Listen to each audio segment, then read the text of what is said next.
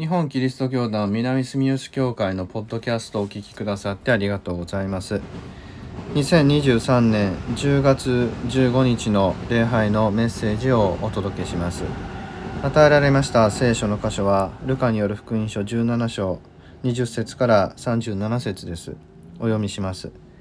ァリサイ派の人々が神の国はいつ来るのかと尋ねたのでイエスは答えて言われた。神の国は見える形では来ない。ここにあるあそこにあると言えるものでもない。実に神の国はあなた方の間にあるのだ。それからイエスは弟子たちに言われた。あなた方が人の子を一日だけでも見たいと望む時が来る。しかし見ることはできないだろう。見よあそこだ見よここだと人々は言うだろうが出て行ってはならない。またその人の後を追いかけてもいけない。稲妻がひらめいて大空の端から端へと輝くように人の子もその日に現れるからである。しかし人の子はまず必ず多くの苦しみを受け今の時代の者たちから排斥されることになっている。ノアの時代にあったようなことが人の子が現れる時にも起こるだろう。ノアが箱舟に入るその日まで人々は食べたり飲んだりめとったり嫁いだりしていたが洪水が襲ってきて一人残らず滅ぼしてしまった。ロトの時代にも同じようなことが起こった。人々は食べたり飲んだり買ったり売ったり植えたり建てたりしていたが、ロトがソドムから出て行ったその日に火と硫黄が天から降ってきて一人残らず滅ぼしてしまった。人の子が現れる日にも同じことが起こる。その日には屋上にいる者は家の中に火災道具があってもそれを取り出そうとして下に降りてはならない。同じように畑にいる者も帰ってはならない。ロトの妻のことを思い出しなさい。自分の命を生かそうと努める者はそれを失い、それを失う者はかえって保つのである。言っておくが、その夜一つの寝室に二人の男が寝ていれば、一人は連れて行かれ、他の一人は残される。二人の女が一緒に嘘を引いていれば、一人は連れて行かれ、他の一人は残される。そこで弟子たちが主よ、それはどこで起こるのですか？と言った。イエスは言われた。死体のあるところにはハゲタカも集まるものだ。以上です。それではメッセージをお聞きください。タイトルは命を生かすものです今日与えられました聖書の箇所は神の国はいつどこにどのようにやってくるのかというパリサイ派の人々や弟子たちのこの問いにイエス様が答えられるという場面です。神の国は見える形では来ない。ここにある、そこにあると言えるものでもない。実に神の国はあなた方の間にあるのだ。これがイエス様のお答えです。後の37節まではこのイエス様の御言葉の解説となっているわけです。弟子たちが人の子を一日だけでも見たいと望む時が来る。しかし見ることはできないだろう。見よあそこだ、見よここだと人々は言うだろうが、出て行ってはならないと。またその人の後を追いかけてもいけないと。こうイエス様は言われます。弟子たちが人の子を見たいと思う日が来る。イエス様の再臨ですね。イエス様が十字架にかかって天に昇られた後、再び来られる時を待ち望む。それがイエス様の弟子たちの思いでありますがイエス様はそのようにですね弟子たちが望むような形ではやってこないと。実に人の子はまず必ず多くの苦しみを受け今の時代の者たちから排斥されることになっていると。イエス様がおっしゃるように本当のこの救い主というのは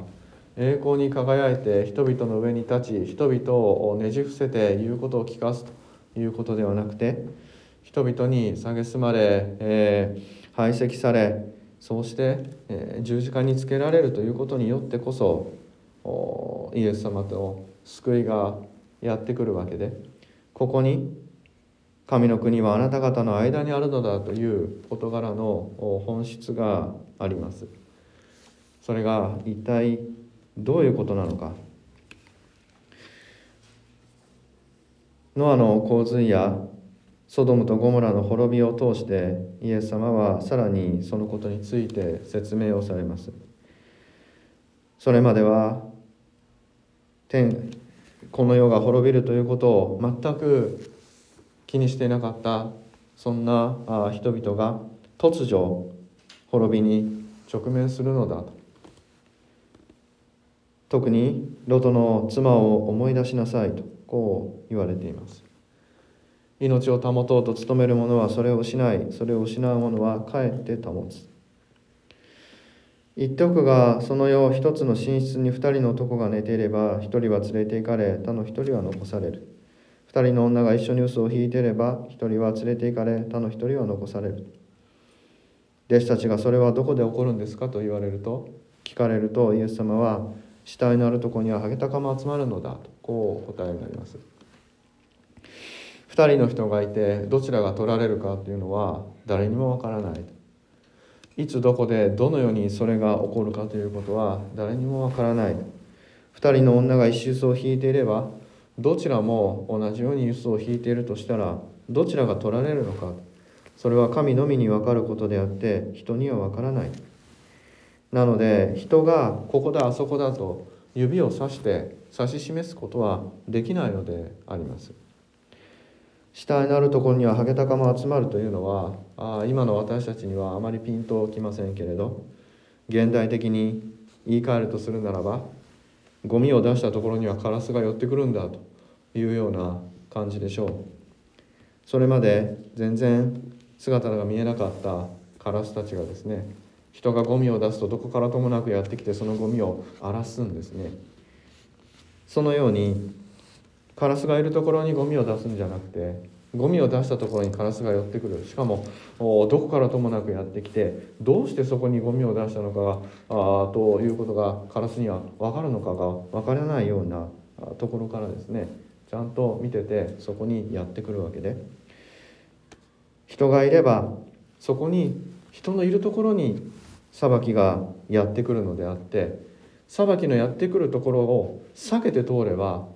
私たちは裁きに合わないのかと。そういうことではないのだと。人がいるところつまりあなた方の間に神の国はあってあそこにあるからあそこに行こうと。ここに来るからここで待ってようと。そういうことではないのだと。こうイエス様はおっしゃるわけです神の国は私たちの間にある。これがイエス様が教えてくださることです。しかももう実に神の国はあなた方の間にあるんだと。すでにあるんだとこうおっしゃるわけです。これは一体どういうことでしょう？ここにあるあそこにあるっていうのは指を指すわけですね。つまり自分とは違うところにあると。よそを指さすのがこのここにあるあそこにあると。いうことであります。しかしイエス様は私たちの間にあるとおっしゃる。つまり人と人との関係性の中にこの神の国はあるのだと。一つ例えを話してみたいと思いますけれど。このここにあるあそこにあると。人事であるというところに命はなくまた自分ごとにするところに命があるのだ。という話でありますが私が高校で聖書科の授業をしてますと生徒がこう言ったわけですね。日本も戦争から国民の命を守るために核武装するべきだ。そうして武装すれば攻撃されないから命が守られるはずだこう言った人がいました。そこで私はなるほど。では本当に核が持てるかどうか考えてみよう。日本が核を持とうとするとまずそれをコントロールする仕組みを作らなければいけません。今日本には憲法9条があって軍隊を持たないと決めていますので自衛隊しかありません。しかし自衛隊は日本国民を守るというのが任務ですから他国を攻撃するというのは任務ではない。核兵器っていうのは自分の国の中で爆発させるっていうのはあ想定してませんね。福島の事故も経験しているし広島も長崎も経験してる私たちは国内で核が爆発するっていうことの恐ろしさをよく知っていますから核兵器っていうのは他国に敵国に打ち込むものだというのが大前提なので自衛隊では核をコントロールできません。ので憲法9条を捨てて軍隊を持たなければ核を持つということはできないわけです。しかし自衛官の人々は日本国民を守るために憲法の下で自衛官になってますので自衛隊をそのまま軍隊にスライドするっていうのは無理なんですね。なので一回自衛隊を解散して本当に軍隊として軍人として敵国と戦う意思のある人を集めなければ軍隊っていうのは成立しません。日本国民を守るという使命のもとに集まった人たちが今自衛隊は24万人ほどおりますがウクライナ軍が20万人ぐらいであるということを考えると全然足りないっていうことが分かります。いざ戦争になってどこかと戦った時にウクライナ軍はロシアと戦っていますが人が全然足りないので外国からの支援に頼り多くの外国人部隊っていうのが現地に入っています。しかし日本っていうのは島国ですので周りからその軍隊を入れてくるっていうのは非常に難しいところがありますのでなんとか自国軍でですね戦えるだけの人材を確保する必要があると思われます。自衛隊の24万人というのでももう全然足りてない。本当に災害の多い今この時代にあっては自衛隊の人々はその災害派遣でもいっぱいいっぱいなんですね。じゃあどうやって軍人を集めるか。アメリカはどういうふうに軍人を集めるかと言いますと貧しい人々をリクルートするんです。スラム街で食べるものなく座って、えー、薬に溺れてしまうような少年たちに声をかけて住むところと勉強と給料を保証するわけですね。そうやって、えー、もう貧しい子供たちを兵士として訓練して戦場へ送ります。お金持ちの人たちは頭が良くて大学を出てお金を持ってる人たちはその子供たちを使う側に回りますので自分たちは戦地に行かない。国にいて命令をする側に立ちそうやって貧しい子供たちが戦場へ行って前線で戦う。こういう状況が生まれています。日本もこれを真似することになると思います。日本には貧しい子どもたちが本当にいっぱいいますのでそういう子どもたちからまずリクルートされて軍人になっていくでしょう。しかしそれでは足りない。戦争が始まるとどんどん人が死んでいきますからあ予備軍ですですね。たくさんその人材確保しておかないといけないのでそれだけではどう考えても足りません。そもそも日本というのは出生率が下がっていて人口は減っていく一方なんですね。なので子どもたちがどんどんいなくなりますから人口減っていきますからその軍人としての人材を確保するっていうのは相当困難ですのでどうなるかってやっぱり徴兵制になりますね。そうやって徴兵されるのは誰かというと各武装した方がいいと言った高校生たち本人であります。核を自分で扱って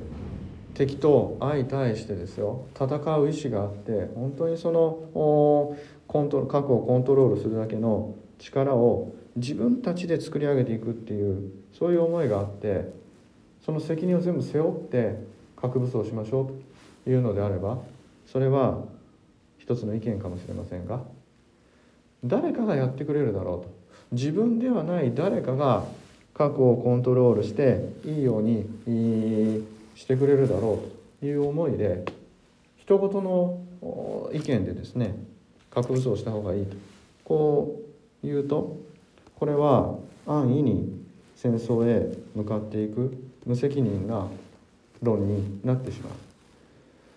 本当に核を持とうと思ったらそれを自分が扱わなければならないというところまで意識を向けて考えていかなければならない。戦場に送られて戦うのはあなたたち今の高校生ですよ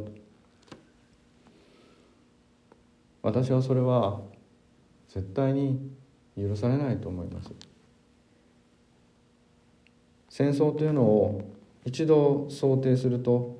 戦地に行って戦うのは今目の前にいる若者たち全員になります。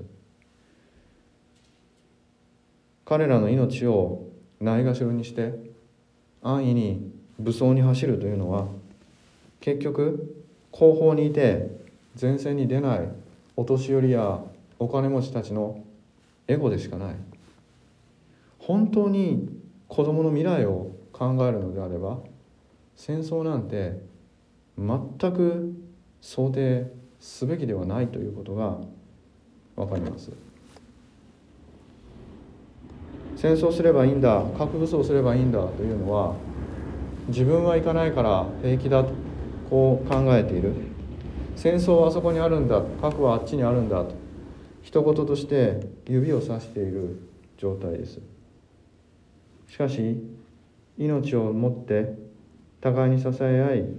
生きている人間というのは私たちの間にいるわけです。そのようなことが自分ごとになって自分が命を懸けなければならないということに気づいた時に私たちはその無意味さに気づき本当に生きるというのはどういうことかということに気づかされていきます。自分の命を生かそうと努める者は他人の命を犠牲にして自分を守ろうとするものです。後方にいて生きながらえようとする者たちです。何かことが起こった時に自分の財産だけでも確保しようと思って家の中に取りに行くものです。畑にいても家のものことが気になって自分の財産を取りに行く人たちです。そういう人たちは自分と関係ないところで人が死ぬっていうことについて何とも思いません。外国で戦争があったり多くの人たちが貧困で亡くなったりそういうことは他人事であって自分事ではない。あそこに貧困がある。あそこに戦争がある。私はここで大丈夫だ。この他人事になっている自分の命を生かそうと努める者はかえって命を失う。多くの命を失う。そうではなくてそのような出来事を自分事として捉えもし自分がそこにいたならばどうだろうかと考える人は命を保つのであります。これがイエス様の十字架の出来事ですイエス様は本当に貧しく病に侵されて人々に蔑まれ阻害された中で生きている人々のただ中にあってその人たちがどう生かされるべきかというところを私たちに教え最終的には自分の命も捧げて人々を救おうとしてくださいました。それによって私たちは生きるとはどういうことかということを教わったのであります。自分のためではなく人のために生きる。共に生きる。愛し合い支え合い。そうやって生きていくことの中に命があるのだと私たちはイエス様から教わりました。イエスを十字架にかけた人々は自分たちの命を生かそうとして人々を犠牲にし貧しい者からさらに吸い上げて弱い者を踏みつけにし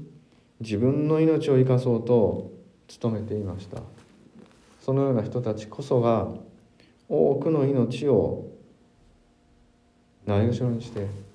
失わせているわけであります。神の国は今私たちの間にある。それはイエスを信じイエスの生き方に倣うその弟子たちの間に神の国があるんです。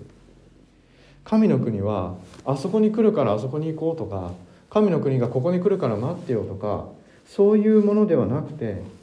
私たちがイエス様に倣ってイエス様がなさったような関係をお互いに築いていくその関係性の中に神の国は実現するのであります。イエス様が私の罪を担ってくださったように私たちもまた互いに罪を担い合うところに神の国がやってくるんです。だからイエス様は私たちにそれぞれの十字架を背負って付き従いなさいと教えてくださいました。自分の命に固執して他人の命を顧みない人ほど神の国から遠い。そうではなくて自分の命を懸けて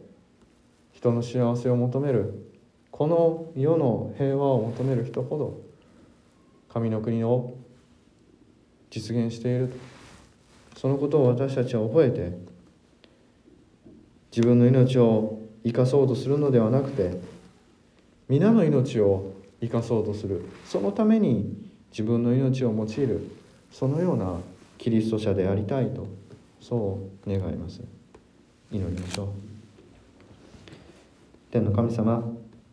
今日の御言葉を感謝いたします。